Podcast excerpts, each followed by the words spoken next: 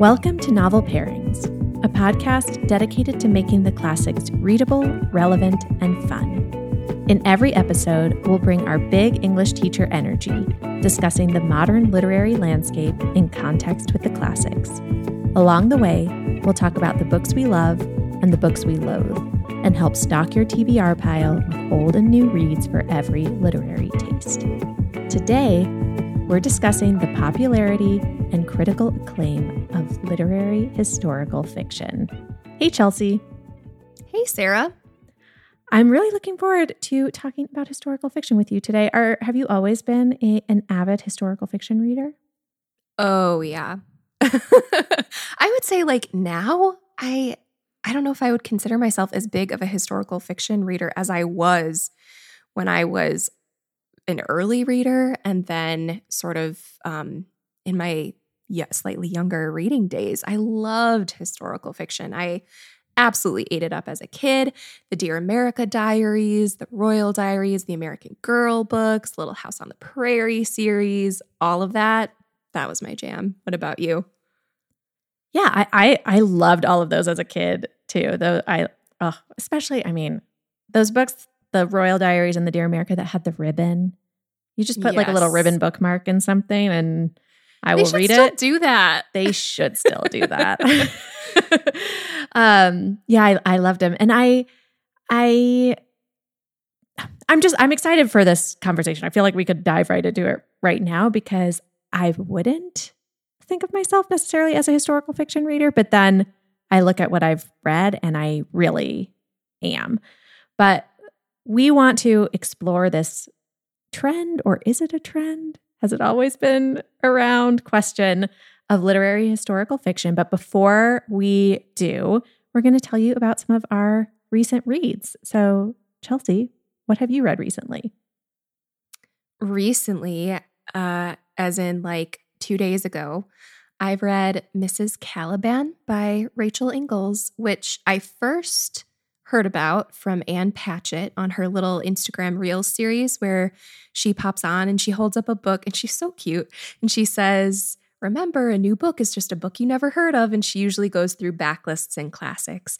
Um, and so I first heard about it there. And then you have recommended it multiple times as well. So I found it when I was browsing my local independent bookstore and picked it up thinking it would be the perfect kind of eerie, creepy read for October. And it was.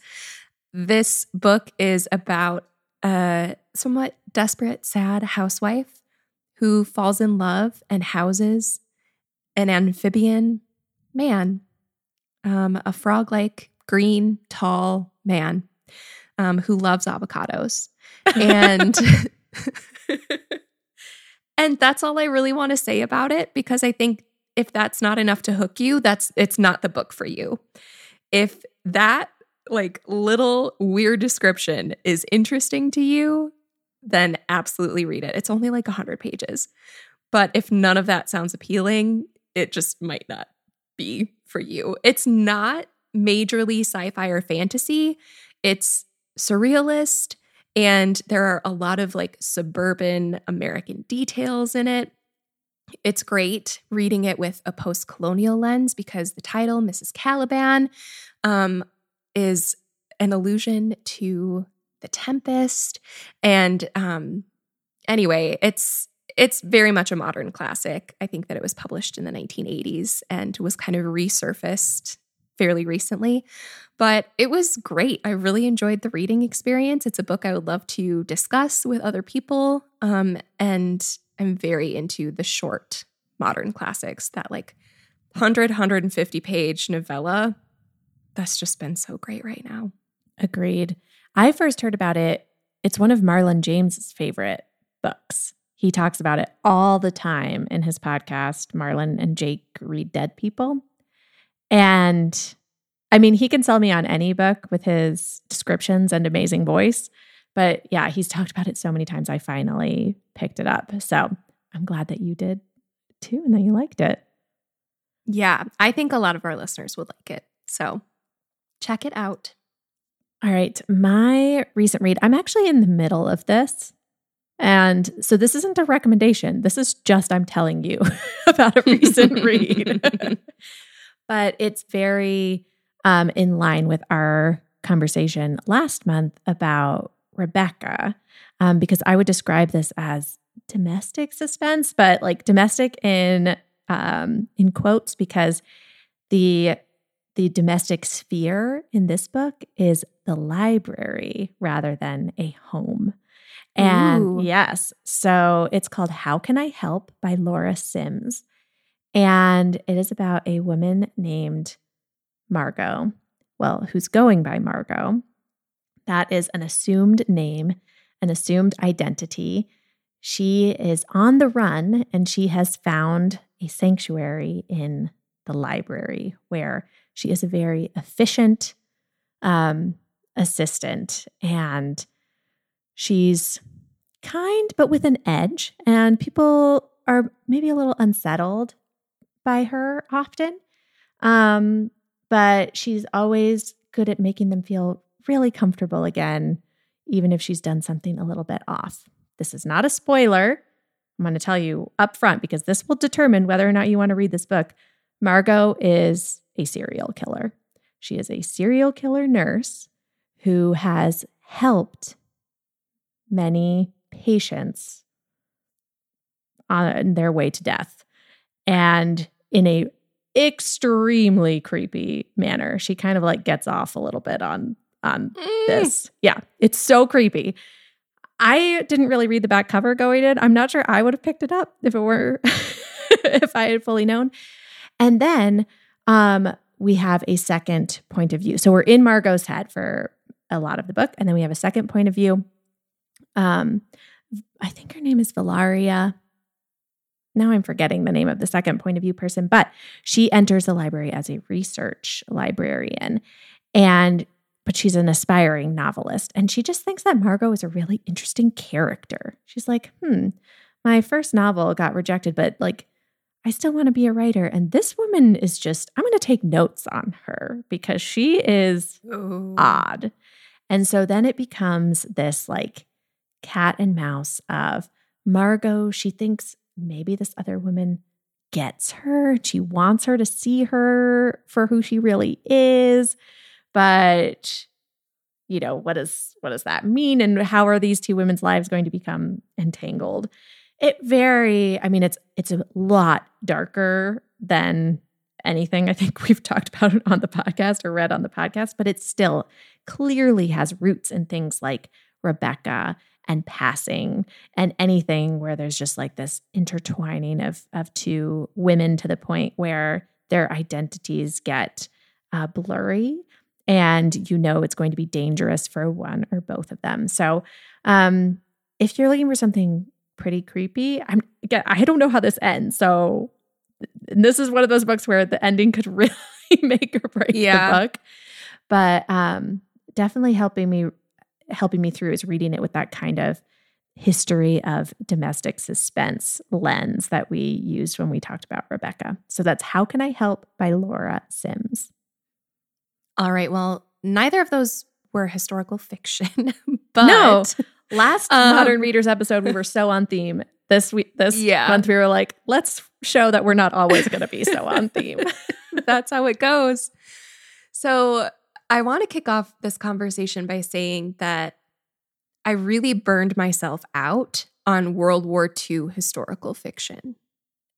I read a lot of World War II historical fiction in high school and college and sort of beyond, just because I was so used to that, because it was a really great gateway from the books of my childhood to adult reading when there wasn't a lot of YA in between for my particular moment in time. The YA explosion happened when I was getting out of college. So, World War II historical fiction was like a very safe, appropriate, and available avenue for me to go into adult reading in my adult reading life. And then I just got really burned out on it and felt like I was reading the same book over and over again. So now I do feel like my historical fiction taste has changed and I lean very heavily toward literary historical fiction, which is what we're talking about today. And I think we're going to have to talk about the difference between historical fiction, women's historical fiction, literary historical fiction, kind of those subtle differences. But we should probably define historical fiction, period, to begin with. yeah. So, I mean, what what do you think? I mean, obviously, historical fiction is an author, a, a book that is written about a time period prior to it, a book that takes place in a time period prior to when it's written. But how far prior, I think, is a little bit of a debate. Do you have a sense of like what you consider the cutoff for historical fiction to be? I think that today in 2023, if an author is writing about the 80s or the early 90s, they're writing historical fiction.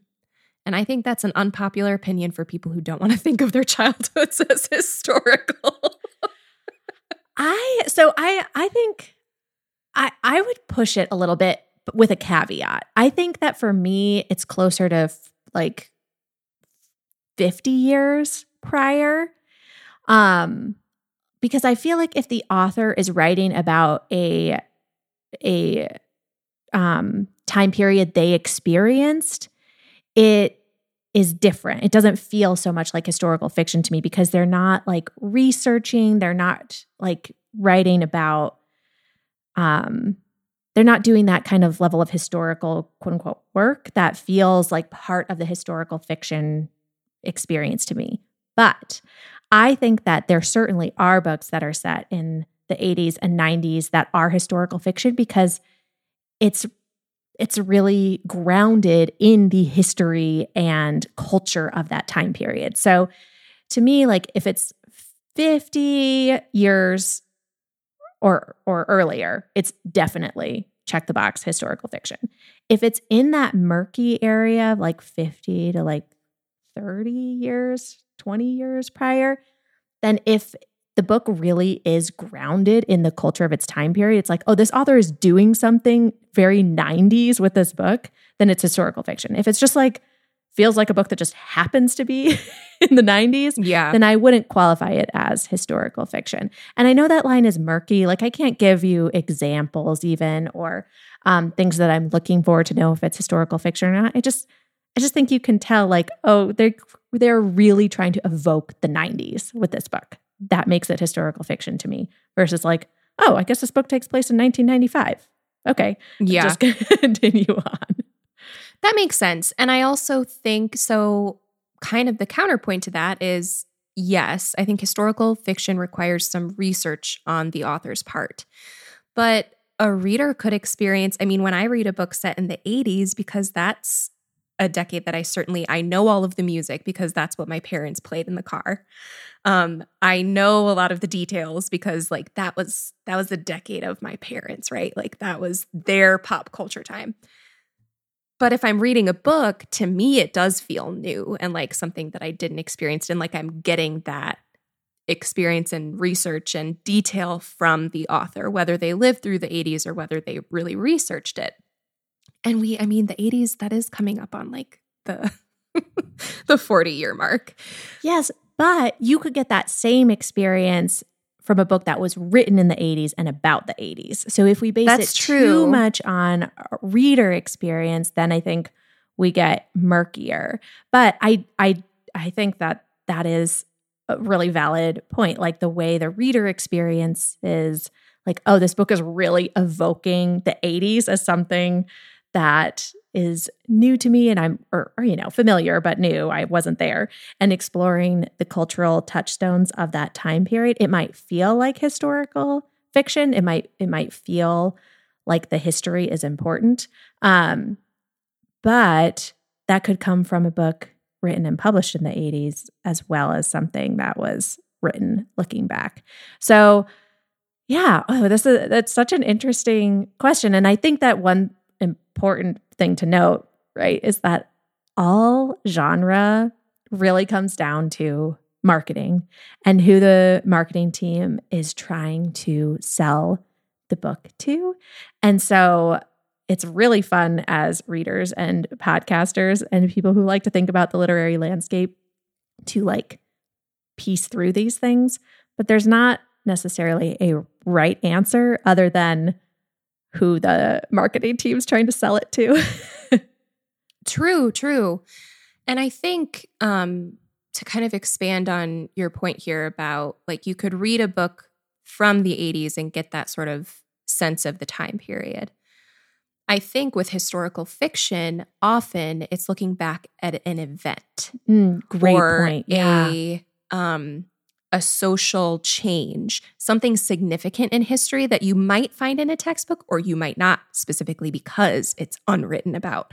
So I think there is an element, there is an event element to it. So if you're reading about the Cold War in the 80s and there's like a specific event that happens or a specific piece of that history, that feels like historical fiction rather than like, I don't know if We Ride Upon Sticks by Quan Barry particularly feels like historical fiction just because it's set in the 80s. There's a lot of great detail, but it's not, it's focused on something different. Mm-hmm. It's not focused on an event of the 80s and how the characters are reacting to that event in history. Mm-hmm. So I do think that there is there is sort of that like significance of the time period. Mm-hmm. So I think you know, if someone was writing a book about the early 90s today, if it had to do with a specific event from the early 90s, it might read more as historical fiction because they would have to do a lot of research and digging for that specific event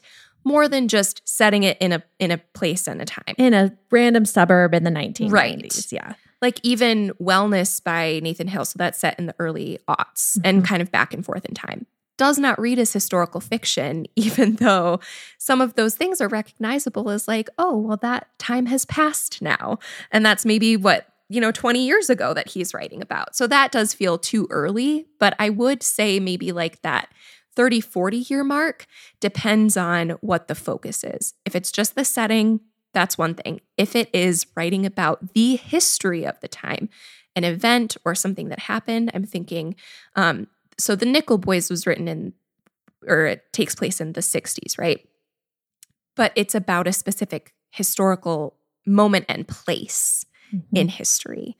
Um, and I think that that sort of event is central to the text. Not that it has to be like all about a, a battle or a bomb. Like it doesn't have to revolve around something like some big event like that. I'm just saying like a social shift something something big that we might look back on and like I said, put in a textbook or leave out of a textbook for some specific reason. Yeah, even thinking of something like uh, Kevin Wilson's "Now is not the time to panic." Like to me, that reads like historical fiction because it's about satanic panic. Like, mm-hmm. and that is a more kind of widespread, pervasive cultural moment rather than event, but exactly what you're talking about. It is about that, something specific to a time period. So it really reads more like historical fiction. I also think historical fiction offers something really interesting where we sometimes get, and maybe this is what this maybe this is where we'll branch into a little bit about what makes something literary historical fiction versus his, street historical fiction whatever we want to call that women's historical fiction which is obnoxious but i understand mm-hmm. why that's the descriptor because of the covers and the way it's marketed but um, the woman with her face turned away. We can it's like everybody's picturing it right now. Everybody knows it. I mean okay I, whatever.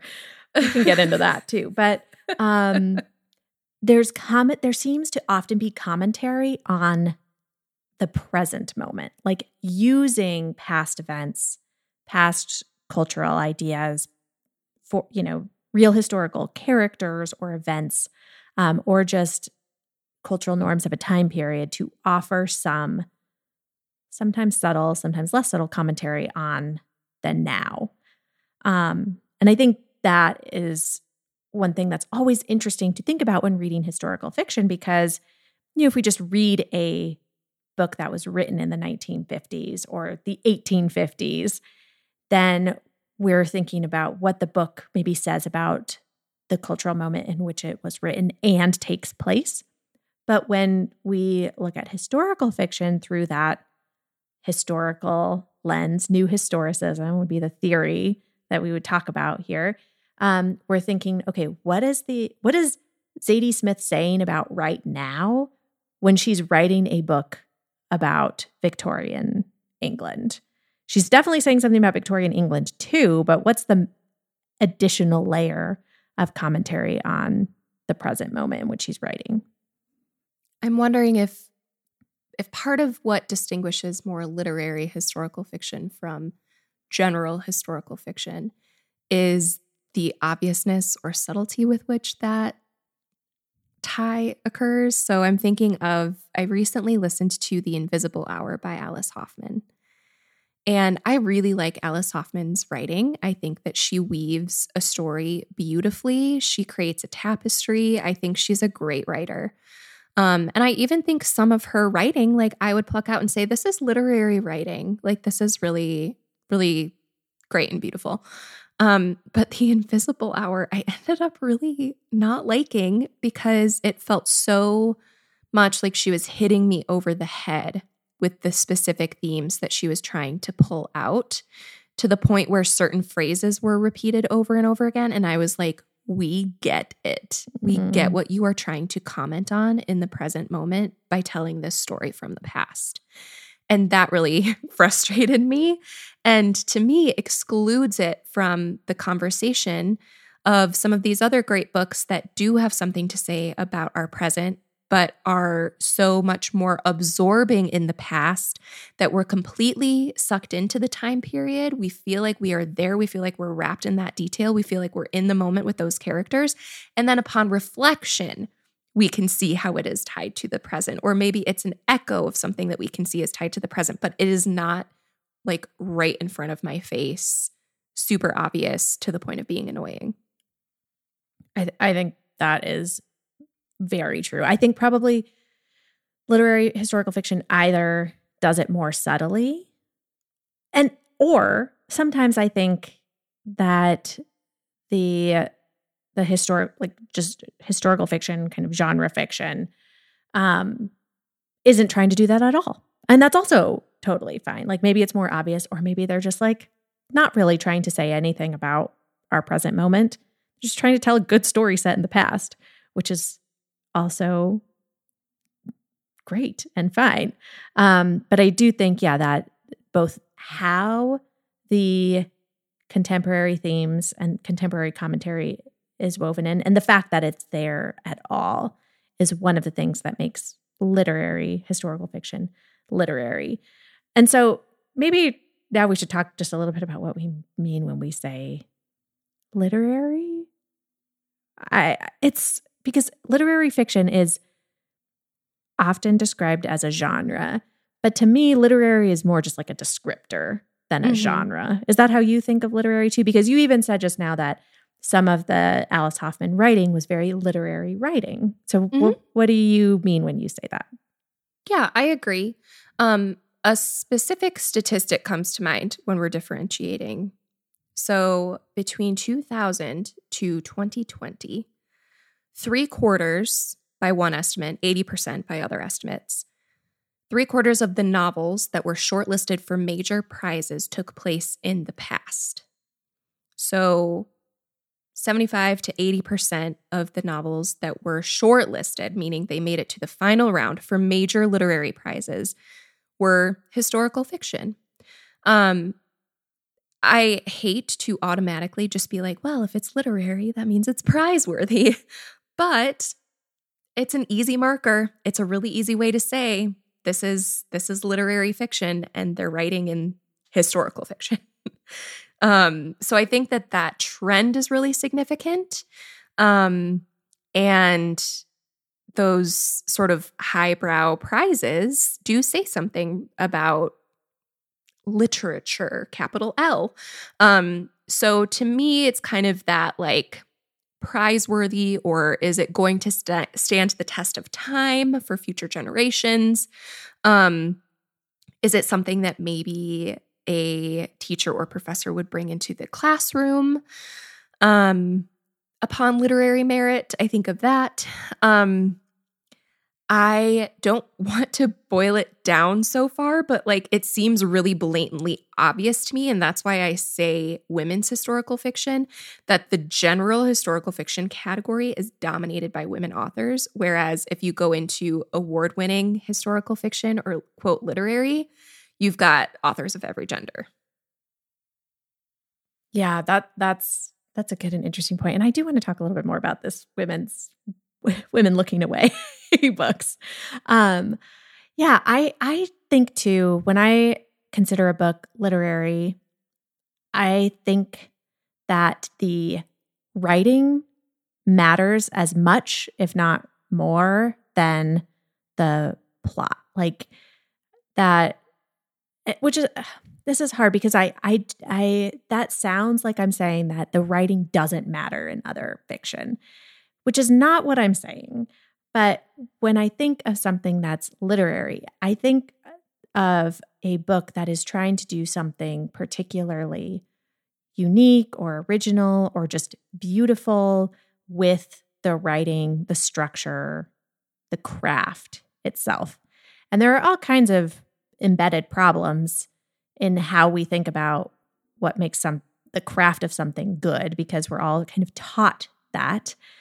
But I even think like the literariness is almost more about the effort of the the craft not even the like execution like what is the person what is the author trying to accomplish with their writing and their craft like just think about with the vaster wilds by lauren groff which i don't think anyone would argue is not literary and how she talked about in a in some interviews that she initially she wrote an entire draft of it in iambic pentameter.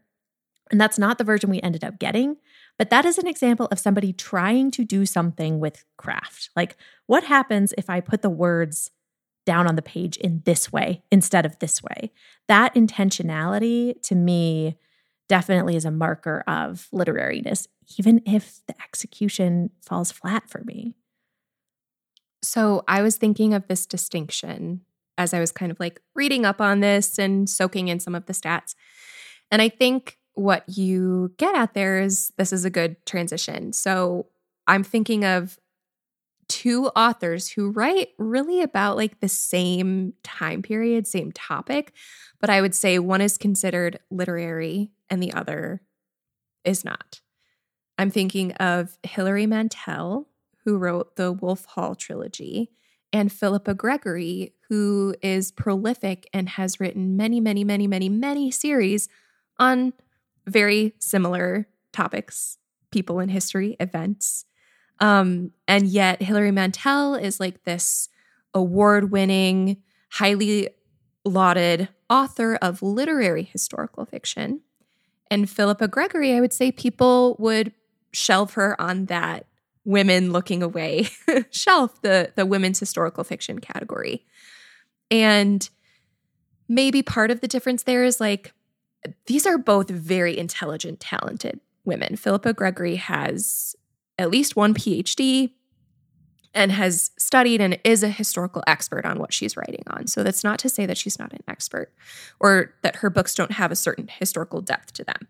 But she is prolific. So she's writing more shorter books over a wide array of genres. She's even written YA books. Whereas Hilary Mantel devoted her life and her work to this, like these chunky, chunky, huge books that are a lot more detailed and don't specifically just focus on the the women main characters. Um, and I think these these are some authors that you could make that distinction between. Like one's probably literary and one is not. And it they're writing about the same thing, like I said, but their approaches to their work seem different. I don't know how Philippa Gregory feels about that. she's she's still living. Hilary Mantel is not. Um, I don't know if they came at that work intentionally or if Philippa Gregory had hopes for the same kind of career that Hilary Mantel had and landed in a different place. I don't know. Yeah, it, it's interesting. And I mean, I, I've, I have, I think I've read one or I think maybe two Philippa Gregory books. Um, and you know, I think this is where where like a definition like well literary books have beautiful writing can fail us because there Mhm. are passages in Philippa Gregory books that are very beautiful. Like she can write too. Yeah. I don't feel like those books are trying to subvert, question, challenge. I feel like they're trying to entertain. And I again, I could be wrong. Like you said, I'm not in her her head. But Mhm. That is and they are very entertaining. And if I'm Oh, going yeah. to choose a movie version of something to watch, it's definitely going to be a Philippa Gregory story. Those were totally some of those gateway historical fiction books that bridged me from Royal Diaries to adult literary fiction. historical fiction, yes. adult fiction today. Yeah. And the fact that they were entertaining enough to a 13, 14 year old speaks volumes. And that is no small feat. And they are subversive in the fact that they're saying, let's focus on the women here Mhm. rather than than the men. Um, but I feel like Hilary Mantel's whole project was I want to change the way history remembers Cromwell. And I'm going to do that with a really intense, challenging to read structure, which is she basically never mentions, she never uses Cromwell's name. Not never, but the whole thing is he did this, he did this, he did this. You have to remember as a reader that the he is Cromwell and where you are. And it's very wordy. And I can't necessarily say I enjoyed Wolf Hall, but I'm really glad I read it. And I feel like it changed my perspective in some ways. So I'm trying to think of what else I have to say about literary historical fiction. I just, I think a lot of writers who are themselves like in that literary fiction category, who are literary writers, who are prize winning authors, they're writing historical fiction. We've got Colson Whitehead, we've got Jesmyn Ward, we've got Lauren Groff, we've got so many. Um, and so I don't know if I have that much more to say about it.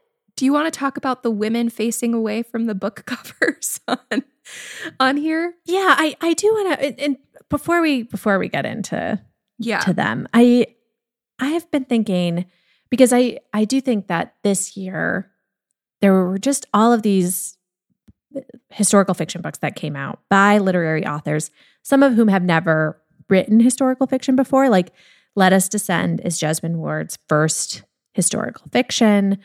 Um, Lauren Groff obviously wrote Matrix, but like Matrix was kind of a break for her. And now she followed it up with a second work of, of literary historical fiction. Um, and so it kind of felt like, whoa, what's happening right now? Even Ann Patchett, she doesn't write a ton of historical fiction so much as as as Tom Lake is much more again like grounded in the history, not in a specific event, but in a very particular time and place. And I I for so for some time I've been thinking like is this is this new? And then looking back, I don't think it's that new. Like we've we've done an episode on Beloved, which is like the epitome of literary historical fiction. But I do wonder if like there's a little bit right now of like how do we write about this present moment? Like from authors. Like I would be baffled. Like Yeah. politically things are just a mess and so polarized. You have to consider whether you want to write about COVID, if you're going to write about the now. Like, how do you integrate technology into fiction that's contemporary? Because, you know, having having a book set in the present that doesn't heavily involve around characters like checking social media just doesn't feel authentic, but that also me- means like it seems like it feels so dated and people don't necessarily want to read about that in fiction. So I do also wonder if there's just a little bit of a like, I don't know how to write about when we are right now. And so now's my moment to reach back for historical fiction. Oh, Zadie Smith, too.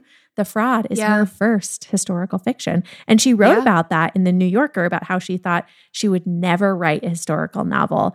And she just finally had to. So I don't know. That's just a, a little like a little pet theory or just question I'm wondering about. Like, what I'm wondering really, what is contemporary literary fiction going to look like going forward with all of these questions and, and issues that we're now having to engage in? Okay, I have, I think, two thoughts about this. Okay. We'll see if I can remember everything. if you get to at least one, that'll be great. right. um, so yes, this is obviously this has been trending for 20 years or so.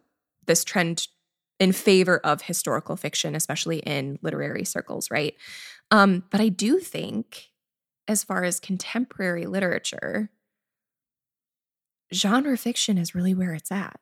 It's not just about historical fiction. Literary genre fiction is having a moment. Literary sci-fi and fantasy, N.K. Jemisin.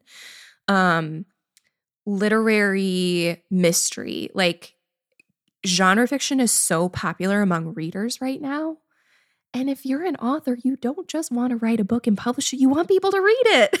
Right. so there is, I think, an element of audience to this and an element of what is selling. Mhm. Um, but also, I listened to a podcast on this that I found very interesting. We'll link to it in the show notes. It's from on the media f- several months ago. It was recommended by one of our patrons, actually. Um, I think it was Emily. Um, so thanks, Emily. Um, but um, on that podcast, they said, like, maybe if you're vying for a highbrow literary prize, you write historical fiction because it doesn't date your work. So, like you were saying, how do you, how the heck do you write about the present moment with all of its complications? I would argue a lot of people just aren't. Either they're writing a contemporary fiction novel um, that is kind of like you can tell it's set now, but there aren't a ton of grounding details that make you feel that way. Um, unless you're Ann Patchett and you're just going for it in Tom Lake, right? um, but setting something 40, 50 years in the past means you're not dating it.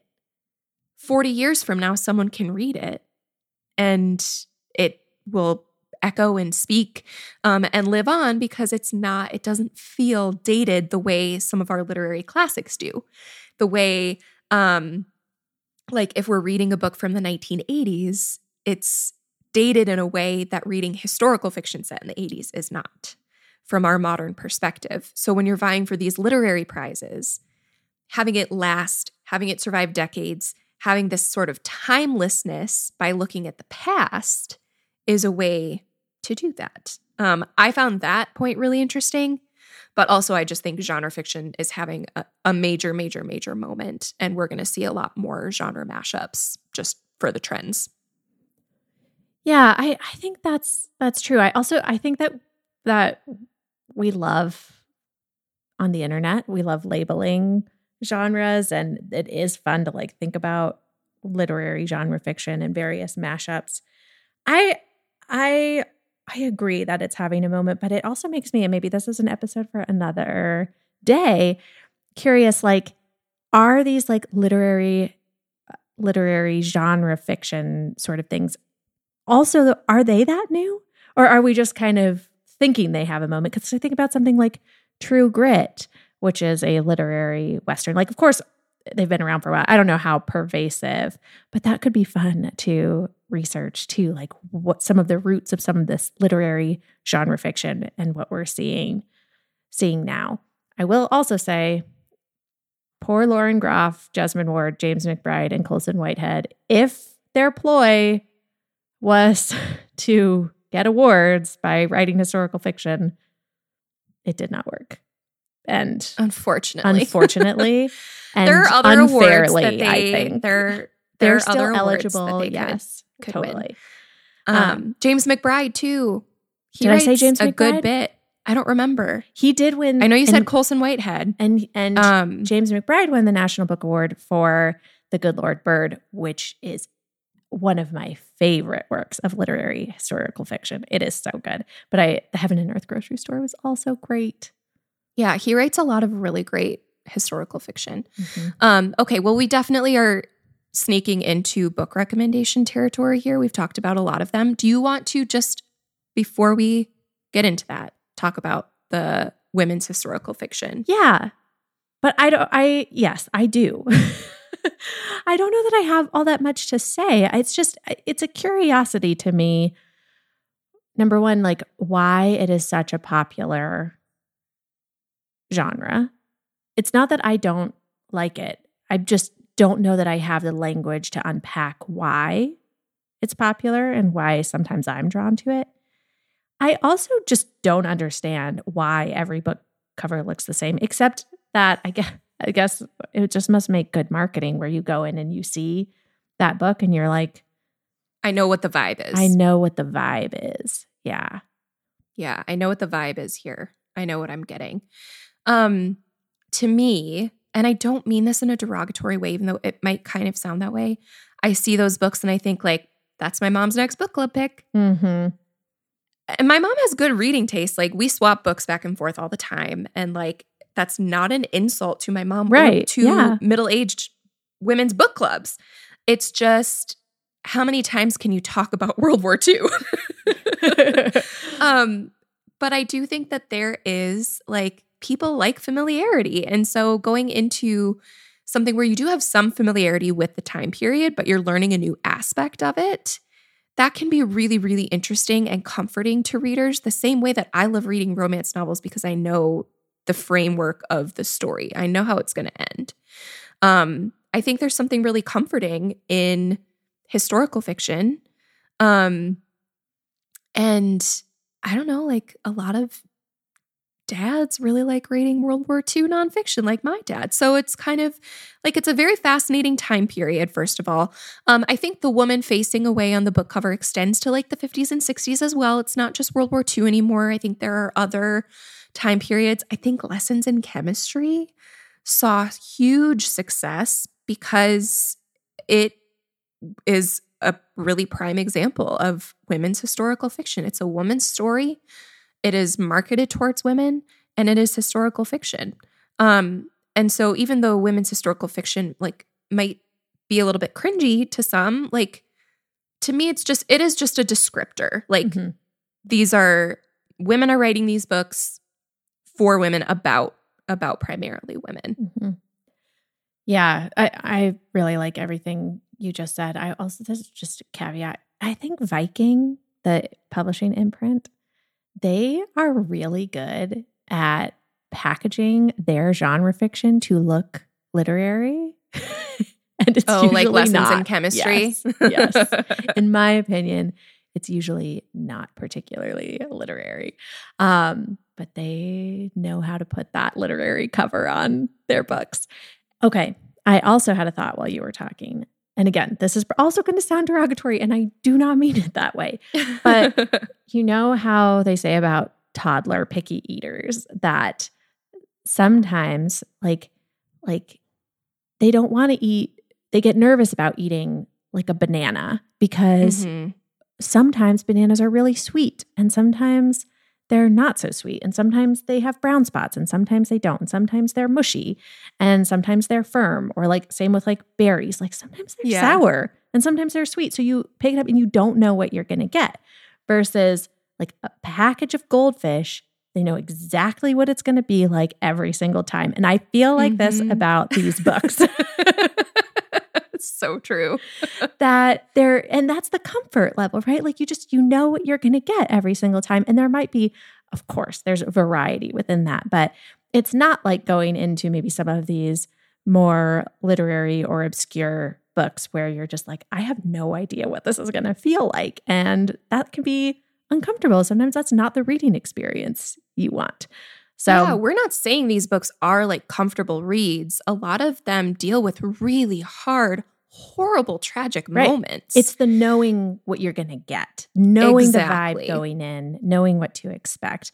I do mm-hmm. think, too, that one of the things that I think probably like makes for um not comfortable but just I don't know that knowing what you're going to get is the clear good and evil in a lot of these mm. stories versus like more moral ambiguity in in other historical fiction. And there this is a like spectrum. Like it's not to say that all of the books that are women's historical fiction really lean into that black and white morality, but a lot do. Um, versus other stories where maybe the morality is a little bit more nuanced or complex or ambiguous. That makes a lot of sense. I think that's super smart.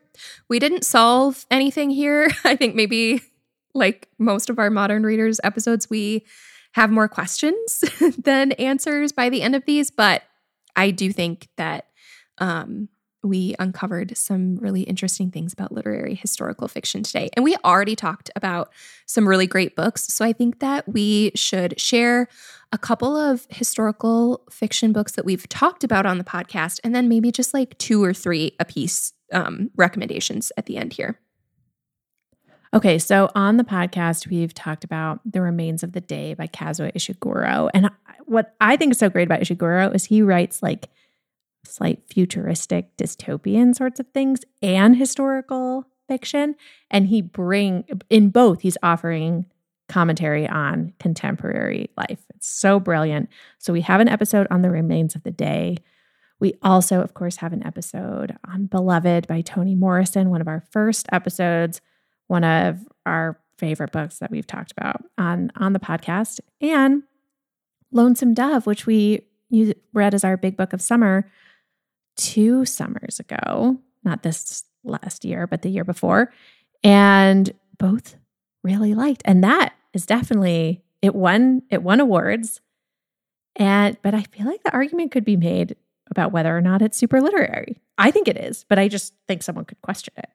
Oh yeah, definitely. It was made into a mini series. It's it's not just literary historical fiction by our definition. It's also a western, which is very much a genre fiction. Um, yeah, I consider it literary too, but yeah, I think that that could be a good argument. Um, so we'll include links in the show notes to those episodes so you can go back and listen to them. And Sarah, I have a couple of favorites to recommend. This is another one that I don't always think of off the top of my head because I consider it a classic, but it is also historical fiction. Things Fall Apart by Chinua Achebe is mm. historical fiction um, about colonization. And um, it's a really fabulous book. I'm sure we'll get to it on the podcast someday, but I um I I think that it's one of those books that does speak still to the present moment, but um, speaks to the time in which it was written as well as the time that Achebe is writing about. So um, that one comes to mind, and I think it pairs really nicely with Homegoing by Yaa Gyasi. Um, which is also just one of my favorite historical fiction novels of all time and absolutely earns the title of literary historical fiction. Yeah, we didn't even talk about historical fiction that bridges into the present because I think that is another trend and and feels so appropriate to me because I think we just are I, this isn't of course the first time this has happened in the in the long view of humanity, but we just really are in a moment of like, how did we get here? And mm-hmm. how does how do the actions of our ancestors impact who we are today? And so we see a lot of that in in fiction. Um I really love Life After Life by Kate Atkinson, which is World War II historical fiction, but definitely literary and also speculative it, I would say it's speculative. It begins with the main character, Ursula, sitting across the table from Hitler about to shoot him. And then it goes back to her birth. And we see her born and then immediately die. And then on the next, in the next chapter, we see her born and live a little bit longer and then die. And we go through all of these iterations of the possibilities of her life to see which version could have end, ended her up at the moment we began in. And it's so fascinating. Um, I think that actually and um, Atonement by Ian McEwan, we paired with the remains of the day. So just if you're liking this conversation, go back and listen to that episode because we have a lot of good literary historical fiction for you there. I think that Maggie O'Farrell she's probably not one of the authors that kicked off that sort of literary author going into historical fiction. There probably are others. But with Hamnet, I do think she kind of started something. Yeah, she did. I mean, it it is kind of amazing to see how. I mean, it, it's not like she was very well regarded before, but I think she Hamnet was in many ways a breakout for her. And then people have been going back. Like all of her books just got new editions from Vintage mm-hmm. Anchor mm-hmm. to Matt. And you know, when your book is getting like new editions with all these matching covers, that you're selling well. And I think yeah. Hamnet and then the marriage portrait really, really did that. And I, I think Lauren Groff too, like was an example of of that like author who wrote very well regarded um literary fiction. But I, I think Fates and Furies was very much her breakout, but I think she's finding a new audience with her historical fiction as well. Can I just say this really this thought really just occurred to me. And I'm sure it's not a blanket statement. It's not something that could apply to anyone because a lot of people start out writing historical fiction. But is there an element of when you reach a certain literary acclaim and you're making enough money from your books and your writing career that you have the time to devote to historical research because that is a whole full-time part like it is three full-time jobs to do all of the historical research for these books. And if you are working a job already or you're parenting which is more than a full-time job do you have the time for all of that research to write your historical fiction novel, especially if it's literary and you're like Lauren Groff, who's going to write it in iambic pentameter first. Like, she only has time to do that because she gets paid well enough from her books that she can make that her full time job. Zadie Smith writes about that in that New Yorker piece. She says that writing a historical novel felt like writing a novel while simultaneously getting a PhD. And yeah. yeah, I think I think it is because of success. I also think perhaps like you know, questions about the publishing landscape during the height of COVID maybe gave authors a little bit of cushion time to write, to do the research and writing that they wanted sure. or needed to. Um, but yeah, I do think that there's something about already having achieved success and maybe like, oh, now I know how to write a novel and now I can integrate that additional layer of of research into my my writing. Well, we didn't, ex- it's not like we cracked the code. There isn't a code to crack. Like no. we said, this is all murky, but this was a really fun conversation, Sarah. I'm so glad that we got to talk about this today. And readers, if you loved this nerdy genre deep dive, you should really check out our bonus content on Patreon. We hold these kind of literary landscape discussions, plus more casual conversations about issues in the publishing world. And for just $5 a month, you can listen to our Friday bonus episodes. For $10 a month, you'll have access to our classes, our events, and more. So if you love what you're hearing, go to patreon.com slash novel pairings to sign up today. Thank you to Miles Eichner and Mark Anderson for our theme music. We'll be back soon with an episode on Blind Owl by Sadeq Hedayat. Until then, we declare after all, there is no enjoyment like reading. How much sooner one tires of anything than of a book.